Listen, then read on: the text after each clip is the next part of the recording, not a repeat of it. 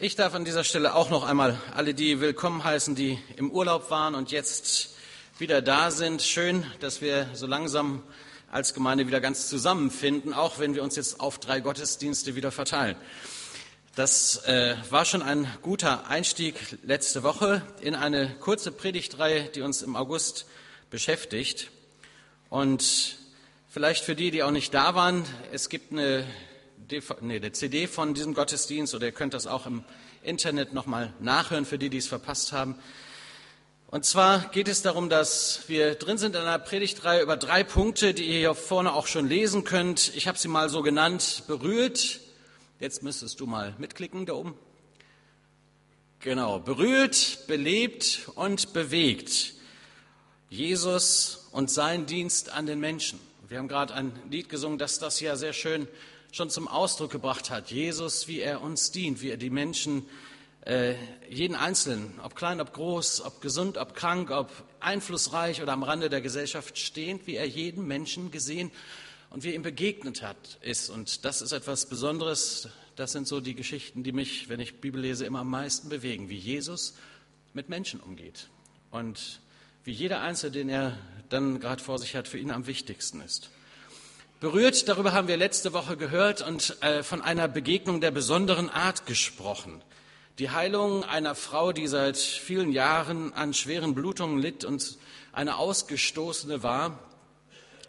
Und ich kann das jetzt nicht alles wiederholen. Die Herausforderung, das, was wir für uns so entdeckt haben in der Predigt, zusammenfassend war dann, dass Jesus möchte, dass auch wir heilsam berührt werden in der Tiefe unserer Seele dass er uns anrühren darf, dass, dass wir ihn heranlassen. Er sieht dich an, er sieht mich an und wie diese Frau, zu der er sich umdreht und für die er sich Zeit nimmt, obwohl er gar keine Zeit hatte, sind Augenblicke der Begegnung, der Berührung da. Und das hat ihr Leben verändert. Gott möchte in die Tiefe unserer Seele schauen und wir dürfen berührt werden.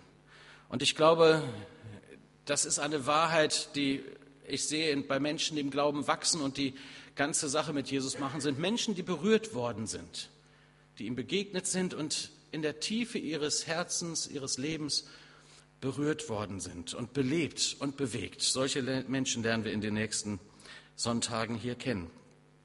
Ich habe einige E-Mails als Rückmeldung bekommen, wo Leute unter uns das ganz tief in sich und für sich gehört haben und äh, da einen Anstoß, einen ganz positiven Anstoß bekommen haben. Insofern darf ich das gerne noch mal weiterempfehlen. Heute also Teil 2, belebt. Und da geht es auch wieder um die äh, Textstelle, mit der wir es letzte Woche schon zu tun hatten. Es geht um die Auferweckung der Tochter des Jairus. Belebt, Jesus ist der Herr des Lebens. Darüber möchte ich heute predigen. Und wir lesen jetzt miteinander oder ich für euch und ihr gerne im Zuhören oder Mitlesen aus diesem bekannten Abschnitt im Lukas Kapitel 8 ab Vers 40. Ein etwas längerer Text, dann sind wir aber alle, auch die, die nicht dabei waren, mittendrin in der Geschichte. Als Jesus ans andere Ufer zurückkam, empfing ihn eine große Menschenmenge. Alle hatten auf ihn gewartet. Da kam ein Mann namens Jairus, der Vorsteher der Synagoge. Er warf sich Jesu zu Füßen und bat ihn, in sein Haus zu kommen weil sein einziges Kind, ein Mädchen von etwa zwölf Jahren, im Sterben lag. Auf dem Weg dorthin wurde Jesus von der Menge, die sich um ihn drängte, fast erdrückt. Jetzt kommt die Geschichte in der Geschichte. Unter den Leuten war auch eine Frau, die seit zwölf Jahren an schweren Blutungen litt. Alles, was sie besaß, hatte sie für die Ärzte ausgegeben, doch niemand hatte sie heilen können. Die Frau drängte sich von hinten an Jesus heran und berührte den Saum seines Gewandes. Im selben Augenblick hörten die Blutungen auf. Wer hat mich berührt? fragte Jesus. Alle beteuten, sie seien es nicht gewesen, und Petrus meinte, Meister, die Leute drängen sich ja von allen Seiten um dich herum. Doch Jesus beharrte darauf. Irgendjemand hat mich berührt. Ich habe gespürt, dass eine Kraft von mir ausgegangen ist. Der Frau war jetzt klar, dass sie nicht unbemerkt geblieben war. Zitternd trat sie vor und warf sich vor Jesus nieder dann erzählte sie vor allen Leuten, warum sie ihn angerührt hat und wie sie im selben Augenblick geheilt worden war. Meine Tochter, sagte Jesus zu ihr, dein Glaube hat dich gerettet. Geh hin im Frieden. Zu Ende des Gottesdienstes kam dann eine liebe Schwester aus der Gemeinde und hat ihr Zeugnis erzählt, wie Gott sie auch körperlich geheilt und angerührt hat mit einer ganz ähnlichen Diagnose. Er ist noch derselbe. Da durften wir uns mitfreuen. Jetzt geht die Geschichte eigentlich weiter von Jairus. Während Jesus noch mit der Frau redete, kam jemand vom Haus des Synagogenvorstehers. Dein Meister, deine Tochter ist gestorben. Bemühe den Meister nicht länger. Jesus hörte das. Du brauchst dich nicht zu fürchten, sagte er zu dem Synagogenvorsteher. Glaube nur, und sie wird gerettet werden. Er ging in das Haus, ließ aber niemanden zu dem Mädchen mit hineinkommen, außer Petrus, Johannes und Jakobus, sowie den Vater und die Mutter des Kindes. Das Haus war voller Menschen, die um das Mädchen weinten und trauerten. Hört auf zu weinen, sagte Jesus, sie ist nicht tot, sie schläft nur. Da lachten sie ihn aus, denn sie wussten sehr wohl, dass sie gestorben war.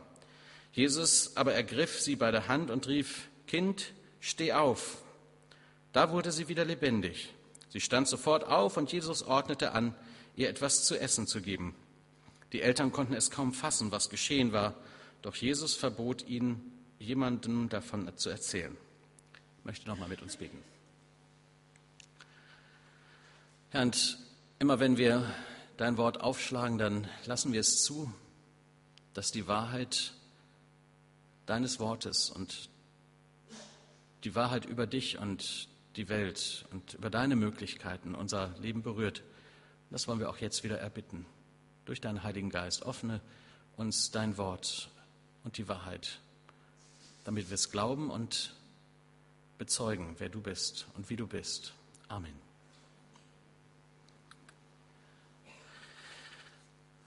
Jesus ist der Herr des Lebens. Vielleicht sagt ihr, das ist ja nun alles schon bekannt, das haben wir letzte Woche erst gehört.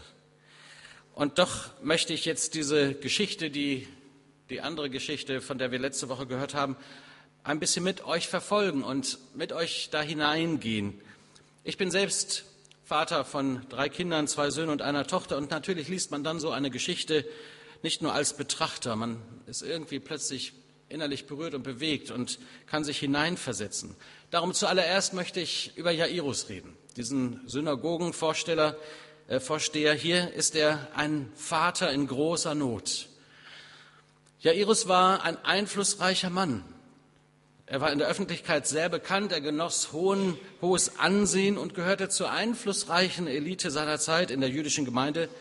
Er war einer von denen, die für die theologische Lehre zuständig waren und das religiöse Leben verantwortlich mitgestalteten. Ihn kannte eigentlich jeder. Das war die bekannteste Persönlichkeit am Ort, wie heute vielleicht ein Bürgermeister es wäre, vergleichbar. Also ein bekannter Mann und ein einflussreicher Mann. Und ich habe mich gefragt, was hat denn das gekostet? Ähm, all die Konventionen, all das, was er so an Ruf hatte und an persönlichem äh, Standing, sagt man ja heutzutage, wofür er stand, all das mit da auf die Straße zu nehmen und diesem Jesus zu begegnen, überhaupt hinzugehen zu diesem Jesus, diesem Wanderrabbi aus Nazareth, von dem man schon so einiges gehört hatte, der aber eigentlich so als zwielichtige Gestalt galt und von den religiösen Leuten der damaligen Zeit nicht akzeptierter Rabbi oder Lehrer oder Meister, wie er hier angesprochen wurde, sein konnte. Er hat viel zu viel Aufruhr gemacht und hat viel zu oft äh, quergedacht und Sachen gesagt und getan, die nicht einzuordnen waren. Aber all das scheint ihm hier nicht wichtig zu sein. Er ist ein Vater, der sich um die Gesundheit seines Kindes sorgt. Das liegt im Sterben. Wir lernen ihn in seiner Sorge als Vater kennen, in seiner Angst vor dem wahrscheinlich bevorstehenden äh, Tod des Kindes.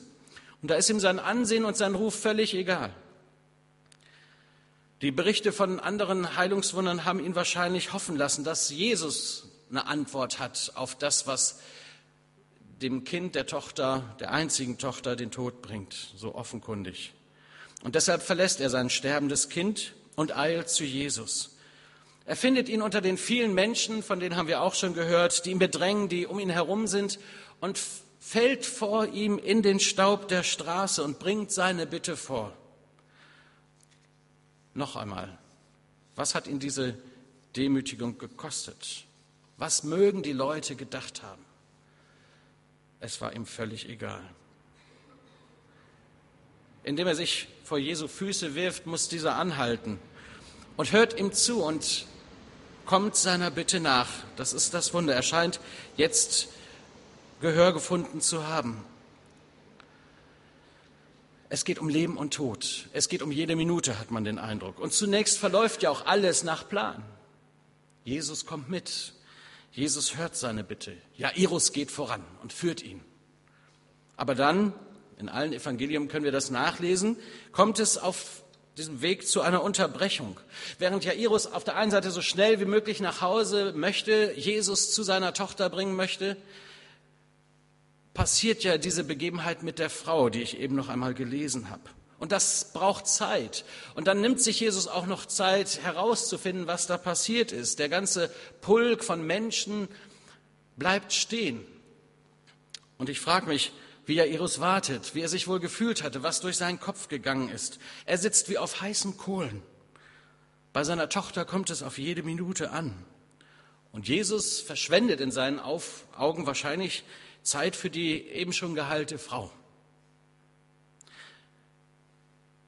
Und nun wird berichtet, während Jesus noch mit dieser Frau spricht, dass die Botschafter kommen und dem Vater sagen, deine Tochter ist gestorben.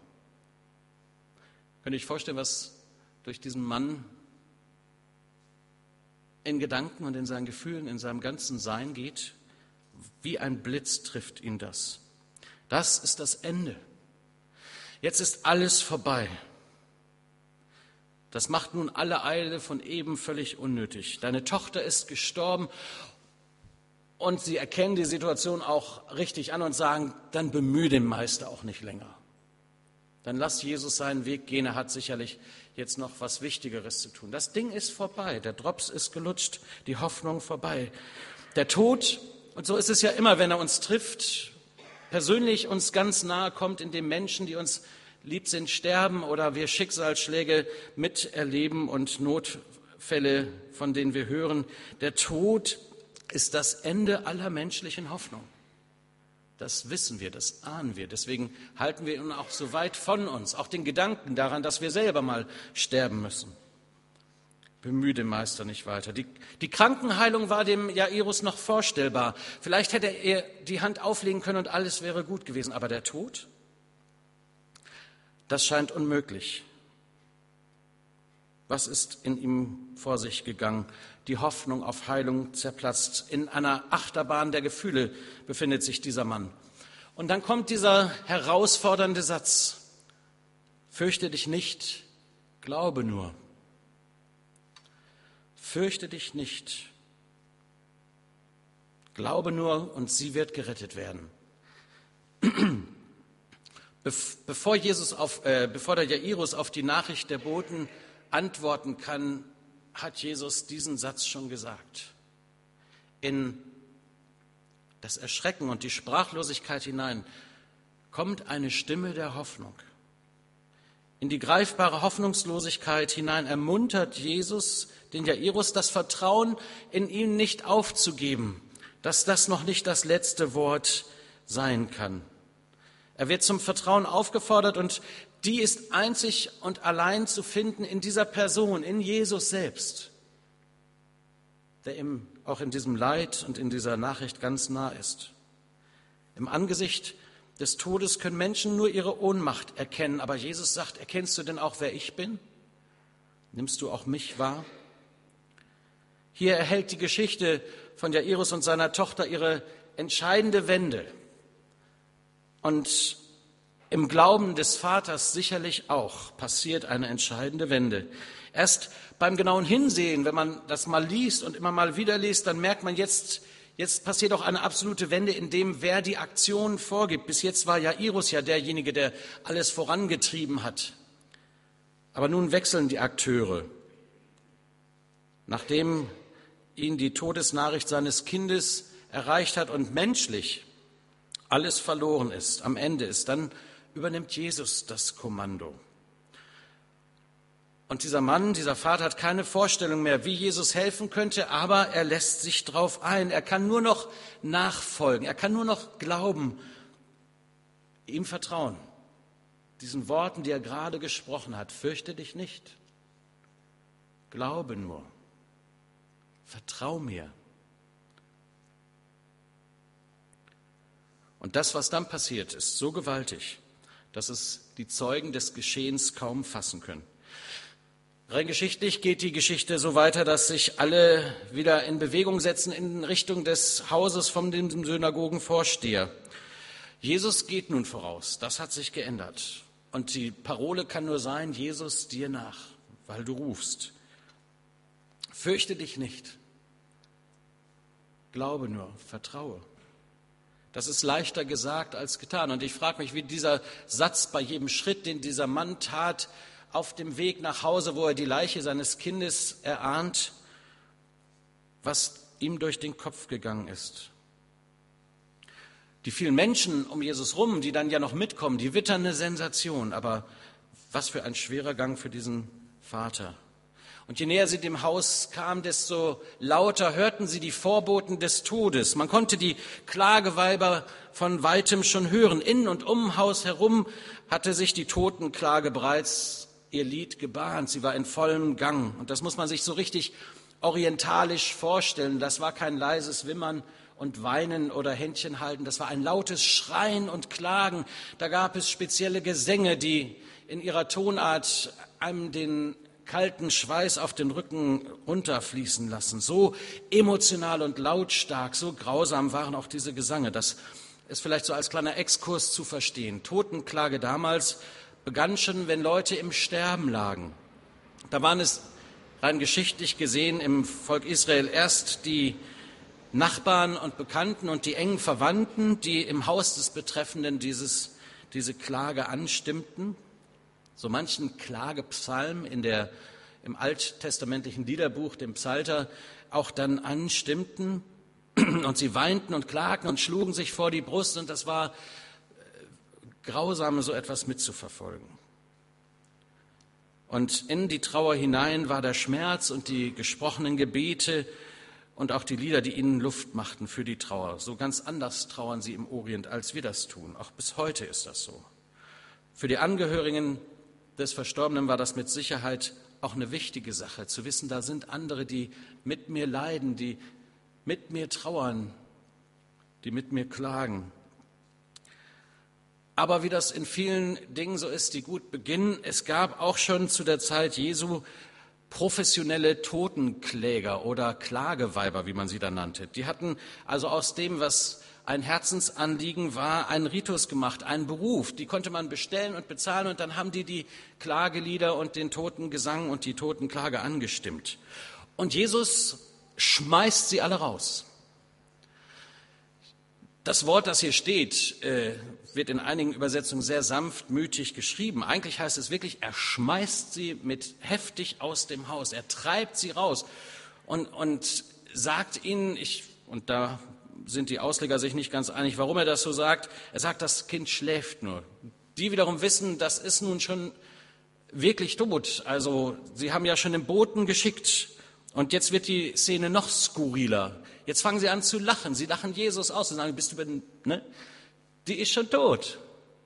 Die ist wirklich tot. Sie lachen ihn aus. Also die Szene mag ich mir gar nicht vorstellen. Und der Vater irgendwo im Windschatten und die Mutter und alle engen Angehörigen. Wie skurril, wie unwirklich diese Szene. Aber Jesus schafft erstmal für Ruhe, lässt die nachfolgende Menge und die vielen, die im Hause sind, einfach erstmal beiseite und nimmt nur Vater, Mutter und seine engsten Vertrauten mit in das Zimmer der verstorbenen Kleinen. Und immer noch dieser Satz, fürchte dich nicht, glaube nur. Ich weiß nicht, wie das dir geht, indem du das so hörst. Vielleicht auch mit ganz konkreten Lebenssituationen du stehst, wo du vielleicht nicht im toten Gesang oder in einer toten Klage, aber doch in einer schwierigen Lebenssituation bist, wo es dir hoffnungslos erscheint, wo du kein Land siehst, wo die Fragen und die Zweifel größer sind als die Hoffnung und der Glaube. Ich bin in dieser Woche vielen Menschen begegnet, die so richtig im Keller ihres Lebens sitzen. Und ihre Geschichten würden uns alle sehr betroffen machen. Eltern, die sich zutiefst um ihre Kinder sorgen. Todesfälle, die dramatisch sind. Fragen des Lebens, wo es auch erfahrenen Seelsorgern schwerfällt, eine Antwort zu geben. Menschen, die zutiefst in sich und in ihrer Lebensweise gebundene und verlorene sind. Aber auch Christen, die festhängen wie tot, in Form noch eingebettet, aber nicht mehr belebt durch den Geist Gottes. Und so mag es dir vielleicht heute Morgen auch ergehen. Fürchte dich nicht, glaube nur, sagt Jesus, vertrau dich mir an, gerade jetzt, wo alles so hoffnungslos erscheint, wo die Krankheit zu siegen scheint, wo der Tod nahe ist, wo die Hoffnung verloren gegangen ist. Fürchte dich nicht, vertrau dich mir an. Und dann kommt das Wunder. Und das Wunder immer wieder ein Beweis für seine göttliche Vollmacht. Das müssen wir uns auch vorstellen. Wir haben ja das Ganze hören, das Ganze aus der Rückschau dessen, was wir alles wissen, auch seine Auferstehung. Aber die Menschen damals kannten ihn nur als den von Nazareth, zum Teil nur vom Hören sagen, dass er heilen kann, dass er Wunder machen kann. Aber hier wird plötzlich durch die Vollmacht, die Jesus auch über den Tod hat, ganz deutlich, hier ist Gott am Werk. Das Wunder passiert. Tabitha Lama in seiner Muttersprache Aramäisch nimmt Jesus die Hand des Kindes und spricht ihr zu, Kind, steh auf.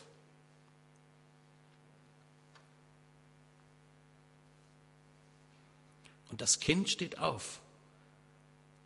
Und die, die tot war, kommt ins Leben zurück.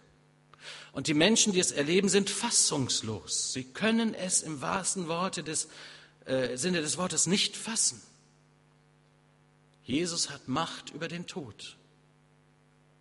Er ist der Herr, der Herr des Lebens. Jesus ist Sieger über den Tod. Er spricht nur ein Wort und es geschieht. So ähnlich wie das schon bei der Schöpfung war. Und auch da war Jesus schon mit dabei. Vater, Sohn und Heiliger Geist. Sie sprechen ein Wort und es geschieht. Sie hauchen dem Gebilde Mensch, dem Odem des Lebens ein und es geschieht. Das Leben kommt wieder. Gott hat dem Tod die Verzweiflung und die Mutlosigkeit genommen und aller Enttäuschung ein Ende gesetzt. Und das wird hier in diesem Moment so klar. Auch diesem Mann, der als Vater, aber auch als religiöser Leiter und als angesehenster Experte für theologische Fragen plötzlich seinem Gott in einer ganz neuen Weise begegnet. Ja, Gott belebt. Darum geht es immer wieder. Schöne Geschichte, könnte man sagen. Das wäre so eine Geschichte gewesen, wo man dabei sein wollte, das mitzuerleben, wie etwas passiert, was eigentlich nicht passieren kann. Ein unfassbares Wunder. Und doch, Jesus, so ganz typisch, hält sich nicht mit dem Wunder auf, sondern bleibt ganz bei dem Mensch und sieht das Mädchen und sagt, gebt ihr zu essen. Das ist ja fast, fast ein bisschen banal im Angesicht dieses göttlichen Wunders, plötzlich so eine menschliche Regung, so ein ganz menschliches Bedürfnis, dem Jesus nachkommt, aber ins Leben gesprochen. Jesus dreht sich nicht um und sagt, Sisse, habe ich doch gesagt, schau, hättest, hättest du doch besser geglaubt, hättest es doch von Anfang an schon annehmen können. Jesus lässt das Wunder ganz beiseite. Das hat auch in der Geschichte so ganz wenig Raum. Aber er ist ganz bei diesem Mädchen. Jesus und sein Dienst an den Menschen, es geht, sich, geht immer um den Menschen. Es geht immer um den einen und die eine.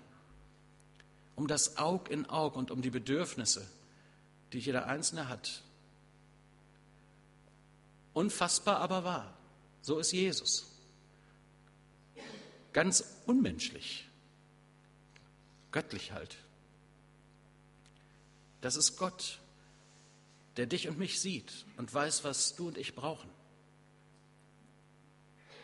wie der Vater, die Mutter und das Kind in diesem Moment. Und er hat keine Einschränkung, das zu tun, das zu geben, was wir wirklich brauchen und bedürfen. Jesus hat dem Tod die Macht genommen. Und in seiner eigenen Auferstehung, einige Jahre später, wird das dann eindeutig ein und für alle Mal geklärt, dass er der Lebendige und der Auferstandene ist. Jesus hat dem Tod die Macht genommen. Endgültig ist das bei seiner Auferstehung dann auch für uns sichtbar und unverrückbar. Und wenn wir uns dann Ostern grüßen und das sagen, er ist auferstanden, wahrhaftig auferstanden, dann ist das auch die Botschaft des Lebens vom Herrn des Lebens in unser Leben hinein. Und das geht dann auch um viel mehr als nur um das irdische, existenzielle. Es geht ja auch um unser ewiges Leben und das ewige Verlorensein, den ewigen Tod, den Jesus überwunden hat, als er da am Kreuz sagt, es ist vollbracht und der Weg zu Gott ist wieder frei und wir dürfen leben. Halleluja. Das ist eine Botschaft des Lebens vom Herrn des Lebens auch für dich. Tabitha Lama, steh auf, Kind, und wandle. Das mag auch eine ein Wort Gottes für dich heute Morgen sein. Steh auf, bleib nicht im Tod, bleib nicht in der Gebundenheit, in der Abhängigkeit von deiner Schuld, in dem, was dich krank macht und den Tod bringt. Steh auf, glaube und vertraue mir. Ich lebe, sagt er, und du sollst auch leben. Ihr sollt auch leben. Ein letztes, was an dieser Stelle sicherlich eine Herausforderung ist, ist die Frage nach dem, was das Ganze mit dir und mir zu tun hat. Jesus hat dem Tod die Macht genommen und er möchte auch uns ins Leben rufen. Das mag jetzt etwas sein, wo du merkst, das ist in dir abgestorben, um das mal so in dein Leben zu übertragen. Etwas, was schon lange brach liegt in deinem Leben, wo Jesus oder Gott, der Glaube mal eine Rolle gespielt hat, aber das verloren gegangen ist. Und das möchte Jesus in dir beleben. Wir reden ja gerne und beten auch gerne für Erweckung. Und ich glaube, wir sehen uns auch danach, dass noch in einer großartigen, sichtbaren Weise in dieser Welt deutlich wird, dass Erweckung passiert und viele zum Glauben kommen und Jesus folgen. Aber wisst ihr, wie Erweckung immer passiert, was man immer beobachten kann? Dass es gar nicht um die Heiden, um die Verlorenen geht, die erweckt werden, sondern dass bevor Erweckung passierte, geschichtlich, Zeiten es gab, wo Menschen in besonderer Weise angerührt wurden durch die Kraft des Heiligen Geistes, durch das Wort Gottes und in Bewegung kamen, wo was belebt wurde, ganz neu. Das passierte immer in der Kirche bei den Christen, die schon dabei waren. Und ich glaube, dass das ist auch immer wieder etwas, warum es uns etwas angeht, auch diese Geschichte. Und die verbinde ich mit sehr viel Hoffnung, dass auch in uns etwas sich belebt, ganz neu. Dass wir aus Tradition und Form unseres Glaubens heraustreten und uns neu beschenken, berühren lassen und beleben lassen und dann in Bewegung kommen. Das möchte unser Herr. Er möchte, dass wir erweckt werden, belebt werden, ganz neu. Wir haben es ja vorhin gesungen. Belebt dein Werk, o oh Herr. Zeig deinen starken Arm, weck durch dein Wort die Toten auf. Mach unsere Herzen warm. Vielleicht ist dein Herz kalt geworden. Vielleicht ist deine Nachfolge versteckt sich nur noch in Form. Da ist nicht mehr viel Leben. Vielleicht ist dein Glaube durch viele Enttäuschung, durch viele Dinge, die nicht so gekommen sind, Wünsche, die unerfüllt geblieben sind, auch sehr beschränkt und am Darben und am Ablieben. Beleb dein Werk, o oh Herr, was krank ist, mache wohl, den Durst und Hunger still mit dir, mach uns des Geistes voll, beleb dein Werk. Darum soll es heute Morgen auch gehen und da magst du vielleicht für dich auch ganz persönlich heute Morgen eine Entscheidung treffen. Und ich möchte dir Gelegenheit geben, wenn wir jetzt gleich ein Lied singen, das Team kann schon kommen, dann möchte ich euch einfach bitten, für so ein paar Augenblicke nur mit den Instrumenten zu spielen. Und wer das möchte, wer sagt, ja, ich möchte ganz neu mit Gottes Kraft, mit seiner Auferstehungskraft, mit seinem Leben, mit seinem Zuspruch auch hier vor Gott treten, der soll das in der Stille für sich tun. Der darf das festmachen heute Morgen und sagen, ja, beleb du mich, o oh Herr. Sprich du auch dieses Wort in mein Leben hinein und ich stehe auf und ich wandle. Und wenn das euer Wunsch ist, dann könnt ihr gerne nach dem Gottesdienst noch hier vorne wieder ans Kreuz kommen und wir beten für dich und für diese Entscheidung. Kann auch sein, dass du zum ersten Mal sagst, ich kenne Jesus so noch gar nicht. Ich bin ihm an der Stelle noch nie so persönlich begegnet. Auch dann lade ich dich ein. Komm doch nach vorne und da erklären wir dir gerne noch ein bisschen mehr und was es bedeutet, Christ zu sein und diesem Jesus nachzufolgen und mit seinen Wundern und seinen Möglichkeiten zu rechnen. Ich mache euch viel Mut, jetzt so es zu einer Entscheidungszeit auch für dich werden zu lassen. Er ist der Lebende und er spricht uns das zu. Ich lebe und du sollst auch leben. Wenn wir als seine Kirche aufstehen wollen und in dieser Gesellschaft, in unserer gottlosen Zeit Markierungen setzen wollen und es sichtbar werden lassen, dann braucht es dafür begeisterte, von Jesus berührte und belebte Menschen und Nachfolger. Lass uns stille werden und beten, jeder so für sich. Und dann singen wir mit dem Team gemeinsam ein Lied. Und vielleicht ist das ein Lied, das deine persönliche Entscheidung auch festmacht. Gott segne dich dazu. Amen.